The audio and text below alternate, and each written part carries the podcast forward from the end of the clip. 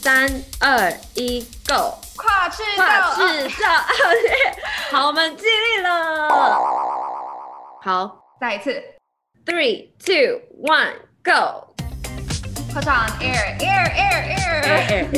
Air, Air, Air，哎呦！欢迎回到我们的 Podcast，大家好，我是 Ellie，我是 Annie。祝大家虎年行大运，狐假虎威，虎虎生风。昨天就是很认真的想要，就是讲一些虎年吉祥话，发现都不知道讲什么。我们来分享一下我们在国外都是怎么过年，好，因为我们好像没有分享过什么在国外过年，对不对？这是我在澳洲第四个过年，但是我有经历过三个。我好像经历过一个而已，因为去年过年的时候我人在台湾。所以我真正在国外经历过过年，就只有没有，就是对，这今年这个是第二个啦。那我刚到美国念书的时候，有在 LA 的时候过了一个农历年。那你觉得你在国外都是怎么过年？因为其实我觉得，就算在国外，你可能还是会认识一群台湾人，或是就是会过农历年的朋友，可是不见得你能够真的营造农历年的气氛，你不觉得吗？无法，是完全不同的感觉，因为你在台湾是有家人嘛，可是在这里真的就是很像跟朋友出去吃饭跟玩。可是我觉得就是尽量弄得很有过年气氛，就像我第一年的时候是真的是又一刚来，然后一两个月后就过年，所以那时候也没有什么朋友，然后就是也只是大家一起吃个饭就这样就没了，所以第一年就没有什么。可是后来的两次年都是我跟一群就是朋友，然后我们就是会真的去买一些布制品，然后 就是我们都会。就是比如说一人带第一年是一人带一道菜，就是 potluck，然后我们就会做一些自己以前记忆里的味道，就像我就做阿嬷的炸肉丸，因为阿嬷真的做炸肉丸超好吃的。然后我们就是会有一些过年余兴节目，真的很白菜，就是我们很喜欢每年都要跳舞龙舞狮，然后都是很很廉很廉价版的舞龙舞狮，就是就自己播放，就自己娱乐自己，很无聊的，然后。好像就这样哎、欸，那我们今年就昨天我们就有一起煮火锅，然后就是也是聊一些五四三，然后播一些过年的音乐就讲，然后就结束了，就是也没有什么，不太会有什么。可是我觉得听起来蛮好玩的啊，因为我今年是第二年在，就是第二个在美国过的农历年，然后我今年是真的没有任何的计划。嗯、然后我记得我刚来美国过的第一个农历年，那时候也是跟这几个朋友，然后大家就在家里煮个火。锅，然后煮个饺子，嗯，就看一下那种就是过年才有的一些对，对过年节目，好像就这样。因为我觉得，虽然可能在国外你还是可以遇到一群就是台湾朋友，但不见得能真的把那样的气氛带来。然后加上可能能够买的东西有限吧，嗯、我觉得也是买得到春联、春联呐、啊，然后可以买得到一些就是好像大红大紫。是这样用吗？大红的东西，对啊。可是就是还是少那种 feel，因为我觉得毕竟就是可能只有你们那个群体的人在认真过年，嗯、所以可能就你们自嗨那种感觉，然后别人无法理解。所以真的过年还是回台湾过年比较好，我觉得。可是其实我在台湾过年也没有什么特别很了不起的事情哎，在台湾过年我们好像也只是就是一定会回阿妈家吃饭，然后大家聚在一起，然后拿红包。然后初一吃，初二吃，初三吃，然后这 也没有这样，对啊，但过年就是这样，对吧？可是我觉得我小时候过年一直都让我很怀念，就是小时候我真的觉得最开心的一段时间就是过年的那一两个礼拜，因为那时候可能我们。都会跟亲戚就聚在一起，然后大家小朋友年纪都还蛮小的，所以我们都会围在一起，然后就玩那种骰子的赌博，然后可能会玩大富翁、玩扑克牌。所以我觉得小时候的过年气氛是真的很浓厚的。嗯，然后加上以前都会在呃爷爷奶奶家或是外公外婆家吃饭，嗯，所以对我来说那是一个很有回忆的。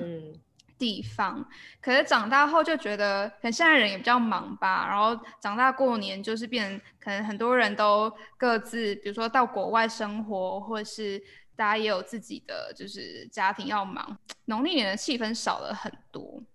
可是你会不会很害怕，就是过新年，然后就要被亲戚问一些五四三？你们亲戚，你亲戚会问你会问这样问题的吗？我亲戚都不会，我们走一个很平和的路线。可是他们会问的很很友善啦，就不会很就是很那个怎么讲，就是很激进，但还是能够知道他们想要了解一些对啊比较 有关的私人讯息，就是很爱问说，哎、欸，有没有男朋友啊？然后什么时候要结婚？哎、欸，最近念书怎样？要考研究所？之前就是问这样，嗯、然后后来因为我就都出国，所以就是再也没有经历过这些问题，那我就 yes，有一种就还是觉得很不喜欢。被问到这些问题，虽然好像从小都没有被问过这样的问题，就是后来念书后，嗯、大家也不会问我有没有男朋友，还是他们就是潜意识里就会认为我就是不应该交男朋友。所以我阿爸问，我阿妈就是真的特很爱问，然后就那之前有一阵子被发现有男朋友，然后他就会说：“哎，怎么没有带他回来？”之类的，那我就 靠，Oh my god，是蛮可爱的啦。是的，但我就觉得压力很大，就觉得哦。不要被发现。想想你就是分享一下自己的，你知道个人生活，然后拿个红包，听起来是蛮划算的啊。好啦，反正就是回去讲讲话，然后领红包就讲吉祥话，对，对领个红包。对，然后今年，呃，就我不知道，之前在台湾的时候比较少会做这件事情嘛，但就是过新年的时候开那个 Fortune Cookie 幸运饼干哦，就是在台湾很少这种东西啊。这个是。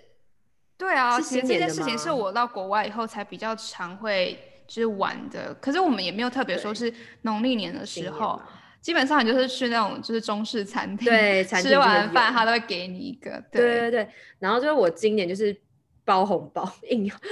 包屁红包，没有，就今年我就想说，他就大家开心，所以我就在红包里面塞幸运签饼。然后我们昨天就在那边一个人表演完一个过年节目的时候就要发红包，然后我们就在那边跳舞，跳完舞之后就哎、欸、来拿红包，然后我们这边开幸运签饼。然后我昨天跟大家分享一下我昨天那个签语，那个叫什么签语对吧？叫签语，我不知道哎、欸，反正就是里面你说我不知道中文是什么，它会有一个小纸条。对，就是你把饼干打开，里面会有个小纸条，然后就会给你一些语录。然后我昨天抽到的那个签语叫做 “Suffering is the most powerful teacher of life”，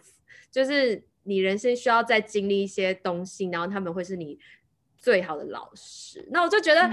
农历年给我 suffering，而且为什么要 suffering 呢？就是就是听起来有很多事，对啊，很多事都可以是你的老师，可以不要有 suffering。我昨天一抽到这个，觉得好啊，过新年给我这样煞气，因为我朋友都是吃说这个饼干的人，真的就是要动一点脑思考一下，对啊，对，好好给我挑哎、欸，因为我朋友 就抽到一些很正面的，就是说什么好事在远处了，不要错过。那我一打开，我就 suffering the most powerful teacher，然后就在 oh my god，没关系啦，这个就是。没有，我每次就是去那种中式餐厅吃完，然后如果拿到那个幸运签不是我想要的，我就再开始看另外一个。你知道，你永远都有很多选择，所以就是这个 suffering 这个签就把它丢了吧，就换一张。但是我本人就是很迷幸运铅笔的人，就我之前，我跟你、嗯、我记得我之前失恋的时候，我就是一直在狂在台，那时候在台湾，那我就一直狂找幸运铅笔，因为我就是超想要。就是因为那时候已经迷失到一个境界，就很希望可以靠一些 意外的小小语小语录来激励我自己，所以我那时候就在台湾就狂找幸运签饼，然后来这边后就哎、欸、真的很常见，所以我对幸运签饼就是有一个迷失在，就是我很迷这个东西。那一月呢，除了就是很有过年气氛以外，我觉得对我来说很重要的一部分，也是希望今年呢，新的一年，新的一年的第一个月，我可以开始就是回复到我之前定期阅读的好习惯。嗯、因为呃去年年底的时候工作上比较忙，所以我就是有大概一两个月的时间没有看书，所以希望今年就是新年新希望之一呢，就是可以。回复到我原本的阅读习惯，然后我最近呢有看了一本书，那这本书其实我之前大概看了一半，然后最近又把它补完，然后呢对我来说就有蛮大的启发，所以就想要透过这集节目呢来跟你聊聊这本书呢，其实就讲到一个很大的主题，就是 afterlife。我不知道你对 afterlife 的定义是什么，因为我自己有你知道。个人见解，嗯、但我想听听看你对于这个词，你有没有自己的解释？Afterlife 哦，这个词哦，应该就是指你死掉之后会有一个新的新的一个生活吧？就是之前你有没有看过一个电影叫做《Soul》？哦，我知道，对是什么灵魂？中文叫什么？灵魂急转弯？转弯？对，是叫 Soul 对吧？叫 Soul，应该叫 Soul 吧？反正就那一部就是在讲关于 afterlife 的东西嘛，嗯、所以就是那时候看到那一本书，就是呃不看那部电影，那时候看到那部电影的时候就会有明白说哦，原来就是 afterlife 是这样子，就是你可能在死后你要经过一些东西，然后再重新投胎到世间。可是就是你相信这种东西嘛？就你相信死后会去天堂，或者死后你会去另一个极乐世界，或者是你要重新投胎或干嘛？我一直觉得 afterlife 这个词对我来说很抽象，可是呢，又会想要很具体化的解释它。我自己是认为，就对我来说，这个定义就是，就是目前现在的人生之后的下一个人生。所以对我来说，我觉得 afterlife 就等同于天堂。然后我自己是相信的，虽然就是某种层面上，我觉得我自己就是很相信科学，很相信这种比较。务实实际的东西，但我觉得我自己除了理性的部分以外，我潜意识里还是觉得说，哦，就是死后是会有一个天堂这个地方的。那你自己个人呢，是认为有天堂吗？还是没天堂？还是死后就是 you know the end？可是因为其实你知道，就是会相信天堂的人，嗯、通常都是因为他相信是有一个人创造这个世界，就像是基督教人就会相信是上帝创造的世界，所以死后上帝会带你去天堂这样子。通常应该是这样子吧，就是如果你就像你，如果你相信上帝，哎、嗯欸，你相信天堂，那你是相信这个宇宙是有一个人创造吗？还是就是就是像那个 Big Bang 这样子，bang，然后就是形成一个宇宙，然后地球生存这样，就是就是你是怎么觉得？我觉得我自己就是没有到。我还蛮相信我自己脑袋建构的，就是关于 afterlife，还有就是呃宇宙怎么起源。所以对我来说，我相信就是一个宇宙大爆炸，然后拥有我们现在的一切。但对于 afterlife，对于天堂，我又认为这就是一个在异次元空间的一个事情，所以。我不会认为说是哦，谁建立了这个世世界，然后谁带我们去下一个世界。我会觉得这其实都是有关系的，就是可能宇宙是这样建立的，然后在某种就是可能异次元空间又有另外一个世界。空间是对另外一个空间的灵魂的。对对对对对，就像像像现在这两个现在的世界跟之后的世界是平行的空间，嗯、可是总有一天我们会进到另一个空间这样解释就是有人不同的维度啦，就是不同维度。就比如说我们现在在这个维度空间，是我们没有办法体会到别的维度的人。嗯、就比如说，可能有个更高等的生物，他可能其实活在我同一个空间，但是它是十维度之类，可是我们没有办法理解到那个维度去，所以我们可能就是死后可以进到那个维度。可是我们现在生活在这，我们的人类是不能体会到那个维度。对。就这其实又有一点，就是像我认为这其实也是用科科学可以解释出来的东西，所以又不是说完全是哦，我凭空想到这个东西，或完全这个都是心理层面啊，或是灵性去想的。嗯，然后又有点让我想起，就是电影《星际效应》在谈论的那种不同的维度空间。对，我本人就是很不相信，算蛮不相信，就死后会去到天堂或是有 afterlife 这个东西的。然后就是因为我最近在看一本书，它叫做。Brief Answers to the Big Questions，他是是 Stephen Hawking，就是霍金写的，就他是他是他死前最后一本书，然后他中文应该叫做《霍金大见解》，就是他就在讲一些从霍金用科学的角度去解释十个问题，就是关于他的问题其实很多，就关于他第一个章节就在讲你相信上帝吗？然后然后还有一切是怎么起源的，跟你可以我们可以去。预测未来嘛，什么跟黑洞什么，他就解释很多。然后其实，因为我之前就一直相信宇宙是 Big Bang 大爆炸嘛，嗯、就是一个原子，一个很极小、一个很高密度的原子，然后爆炸，然后形成宇宙，然后才开始衍生到这些星际去，然后宇宙一直扩散什么的。然后其实他就用宇用很科学的角度去解释。宇宙的起源，跟他第一章节就是在讲有没有上帝，有没有 afterlife，有没有 heaven 这种东西。然后其实以霍金的角度来说，他是不相信有天堂，跟不相信有来生的，因为他觉得、嗯、他觉得会有这个理念，是因为人很害怕，很害怕黑暗，跟很害怕未知，很害怕死亡，所以必须要活在一个，他叫 wishful thinking，就是你需要活在一个有一点寄望。你死后会去哪里，你才不会去，你才你才可以去克制自己的害怕嘛。因为我们不知道我们死后会发生什么事情，所以从霍金角度来说，他是用很科学的方式去解释宇宙怎么起源的，跟有没有上帝存在这件事情。所以他的理论是，他不相信没有天堂，没有来生。然后他在他理论是，人们死后之后都会变成一个尘埃。哦，好浪漫，好 sad 的，我这样有浪 漫吗？我觉得好 sad。有吗？我觉得好浪漫，你不觉得变成尘埃很浪漫吗？没有啊，这个就是不，我不知道。我觉得某种程度上，我要相信天堂，就是我觉得不要让自己感觉那么负面。因为你想想，你现在过得好好，然后总有一天变成一个尘埃，这没有浪漫，好吧？这尘埃很浪漫的，你可以，你的，你不觉得变成尘埃很浪漫吗？就是、我可能不是走一个浪漫路线，我觉得这种、哦、对，但这就是霍金理论。好，我可以稍微提一下，就是关于就是。Big Bang 这件事情，就是从霍金角度是怎么解释的？我不知道大家对这个有什么概念，因为其实以前高中课的时候应该就有上过吧，就是物理课老师应该都会解释一下 Big Bang 吧，就是你上到量子力学跟 上到量子，我们今天好有 那种科学教育意义，真的是科普，今天就是跟你讲科普新知识，就是上量子力学的时候，应该老师都会解释到这一点吧？你有吗？你有记得吗？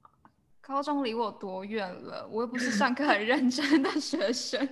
你觉得我会记得吗？因为我因为我就是一个宇宙太空迷，所以我就很爱看这种书。嗯、然后以前我就记得上高中课的时候，我就对这边超有兴趣，就是老师就在讲说，就是那个大霹雳，Big Bang 应该叫大霹雳吧，宇宙大爆炸，大爆炸，嗯，对，大爆炸。然后他其实他理论就是在说，就是有一个科学家，他就是发现宇宙是其实是一直在。慢慢慢慢的扩大的，就是它是从它去测量它的光学，在那个 galaxy 在银河的光学，然后去发现宇宙其实一直一直在扩张。所以反过来说，就是你就会知道宇宙其实其实是从一个点开始，所以它不停的扩张出去的。然后从这个点呢，就会提到黑洞理论嘛，就是因为黑洞是一个就是质量非常大的一个算是行星吧。我想讲，如果讲错会被一些物理学家 ban 掉我们这个这个 podcast。反正就是，反正就它是一个，嗯，就是一个很大，它算一个很大很大质量的星体，就是星体。然后因为它质量太大，所以导致所有光跟一切事物都无法逃过黑洞，所以代表所有东西都会被黑洞吸进去，就包含时间。所以其实时间这个东西在黑洞里是不存在的，因为。其实很难想象，但是就是因为我们生存在三度空间，但是其实第四度空间就是时间，所以其实，在黑洞里，这个这个维度是也会被吸进去，所以在黑洞里是没有时间的。所以就是言下之意，就是在黑洞里没有时间，所以代表宇宙最一开始是没有时间的。所以在霍金的理论就是说，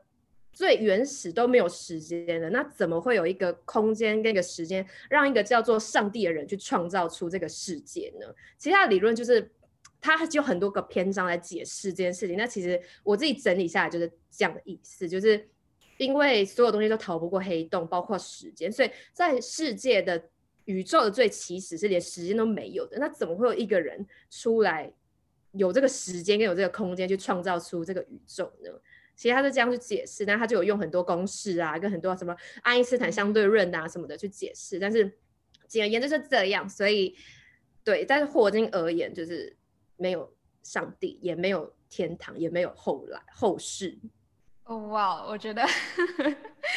听完真的觉得莫名的很沉重哎，就是可以理解用科学去解释这件事情，但我觉得很有趣哎，真的。那我要介绍我看的这本书，因为我觉得如果是我看你这本书，我会超沉重，然后我可能会忧郁很多天。我真的看这本书都惊叫哎，我就说 Oh my gosh，这好有趣哦，然后就有个气炸，就是什么什么我以后变成尘埃，就你给我住嘴，我不接受这个理论。尘埃多浪漫呐！我就是我不走浪漫路线，我要走安慰自己的路线。好，你走安慰自己路线。对，所以从你刚刚是用科学的角度去解释，就是关于 afterlife 这件事情。那我看了这本书呢，它叫做 Proof of Heaven，然后以中文译名应该就叫做《天堂际遇》，然后写这本书的作者是 Eben Alexander，他是一个神经外科医生。所以其实这本书的作者他在写下这本书之前好几年的时间，他对于就是 afterlife 还有就是宇宙啊这些东西，他其实也是跟你在讲的就是比较走同样路线，他会相信就是一切都是可以科学化、可以数据化，然后是可以用公式去解释的。因为你想想，他当一个神经外科医生，他在这个领域又有二十五年以上的经验，嗯、其实很多时候他的脑袋就是对他的就是他学习的东西已经潜移默化的就影响他对于很多我们讲的比较灵性这些事情都会有自己的见解，然后他会用。很科学的方式去解读它，但直到就是他在二零零八年的时候，因为呃细菌型的脑膜炎，导致他自己就是进入了昏迷状态，有七天的时间，然后他就在这七天昏迷时间经历了一段所谓的 NDE，就是 Near Death Experience，死后呃濒临死亡的经验，经验，对，然后他在七天所经历到的一切事情，变成说他在后来呃。清醒以后，因为还是那种历历在目，那种印象非常深刻，然后就有点改观。他对于自己以前在讲就是那种关于 afterlife 的见解，他自己就是变得有不同的想法。所以我觉得对我来说，我很喜欢这本书的原因，是因为。如果今天他这个人是原本就是那种心理学、心理学家，或是比较走那种灵性派的，那我可能就觉得说，哦，那这是他自己的那种个人解释，是比较主观的。但这本书的作者其实一开始就是这种非常科学家，就他不相信任何这种别人说的，就是什么临死经验啊，或是什么死后有来生这种，他是完完全全不相信的。可是因为他自己的经历，变成他呃有点改变了自己。原先的想法，所以我认为这本书就是之就之所以会让我很喜欢，就是在讲，就是因为这个原因。对，然后我觉得很特别，就是他在讲到说，以前他就认为，嗯。是我们的大脑创造意识，所以有些人会认为说，哦，就有天堂或什么，有点像是你刚才讲霍金的说法，就是因为我们可能对于死亡有恐惧啊，然后对于那种未知的不确定性感到害怕，所以我们才用我们大脑，就是不断的创造各种的故事版本，就是哦，天堂长怎么样子，然后死后会怎么样，就是我们。创造了各种故事，只为了让自己就是比较安心。他当时的想法是这样，然后直到他就是在那七天的昏迷状态，他经历了各种，就是我就不讲细节，但他大概就是经历到，就是认为说，哦，原来其实，在可能科学界认为昏迷状态就是大脑你是没有任何意识、没有情感的时候，他还能感受到这些，那表示其实意识才是一切的根本。你大脑也许可以创造意识，可是意识才是主导一切，然后主导就是这个世界很大的一部分。所以这是我很喜欢这本书的原因。也许就是很多人会认为，哦，这是他自己的个人经历。可是我之所以很相信，然后我也愿意相信，是因为你想想，从一个就是科学家转变成他愿意相信这些，然后他有自己的经历，确实有一定的。不，也不是说可靠性吧，但是我就愿意就是相信他的故事，嗯、然后加上他其实后来就是，呃，从昏迷到清醒后，他把自己的这段经历跟他的家人讲，然后他的儿子呢就跟他说，哦，在你就是因为你知道他毕竟他骨子里还是个科学家，所以他当然会想要念很多的 paper，就是研究说有没有人跟他有一样的经历，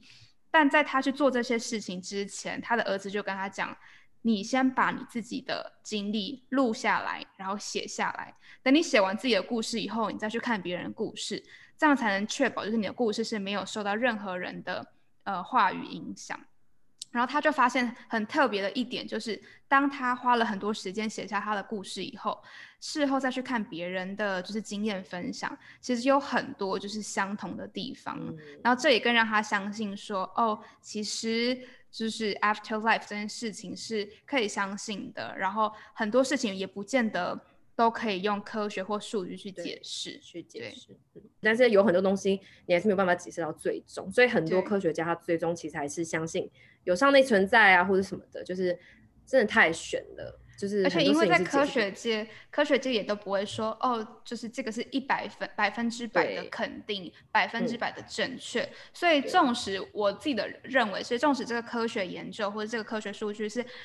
可能就是几乎百分之百正确，但我永远相信它有一 percent 的几率是需要靠情感跟理性呃感跟感性去解释的。所以纵使科学在正确，我永远还相还是相信，就是世界上还有一部分是很难解释，然后。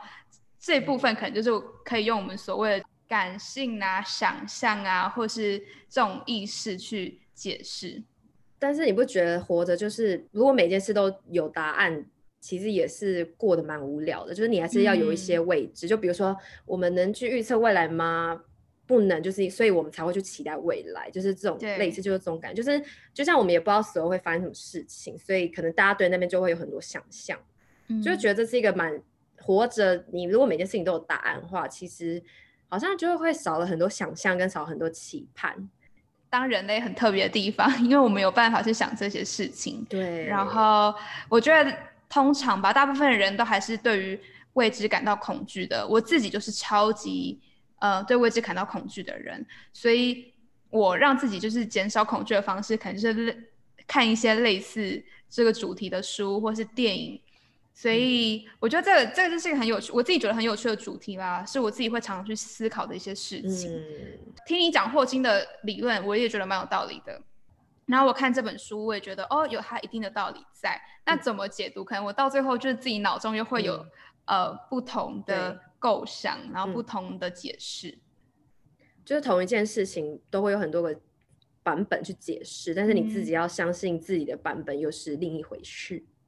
不过不管呢，每个人对于人生的解读，还有我们现在人生之后的人生有什么样的解读，呃，也许这些话题感觉到很沉重，然后有些人会想要避而不谈。可是我也认为这个是，就是大家可以不管在家里啊，或是跟朋友出门的时候，偶尔可以谈到一些话题，然后你从别人的想法里可以想想说，哦，为什么我们会有这样的解读？虽然今天的话题呢，好像有一点点沉重。可是呢，大家是要好好期待我们下一集的主题。没错，这集讲的是我们这一生后面的日子。那下一集的主题，我们就想跟大家聊聊这个人生中，对，就就这辈子有趣的事情。那我不知道每个人就是对于这辈子最有趣的事情，每个人期待是什么。但是下一集我们就想跟大家聊聊我们的 dream wedding，可以这样讲吗？dream wedding。对，就是可能有些人会认为，不是什么结婚是人生中的一大喜事吗？所以下一集就想要聊聊，哎，每个人心目中期待的婚礼是什么？大家对于婚礼想象是什么？没错，那期待下一集跟大家分享我们的梦中婚礼。那希望大家喜欢今天的主题，然后真的真的真的祝大家虎年行大运，然后 I love you。闭嘴！快唱 air air air air！哎呦！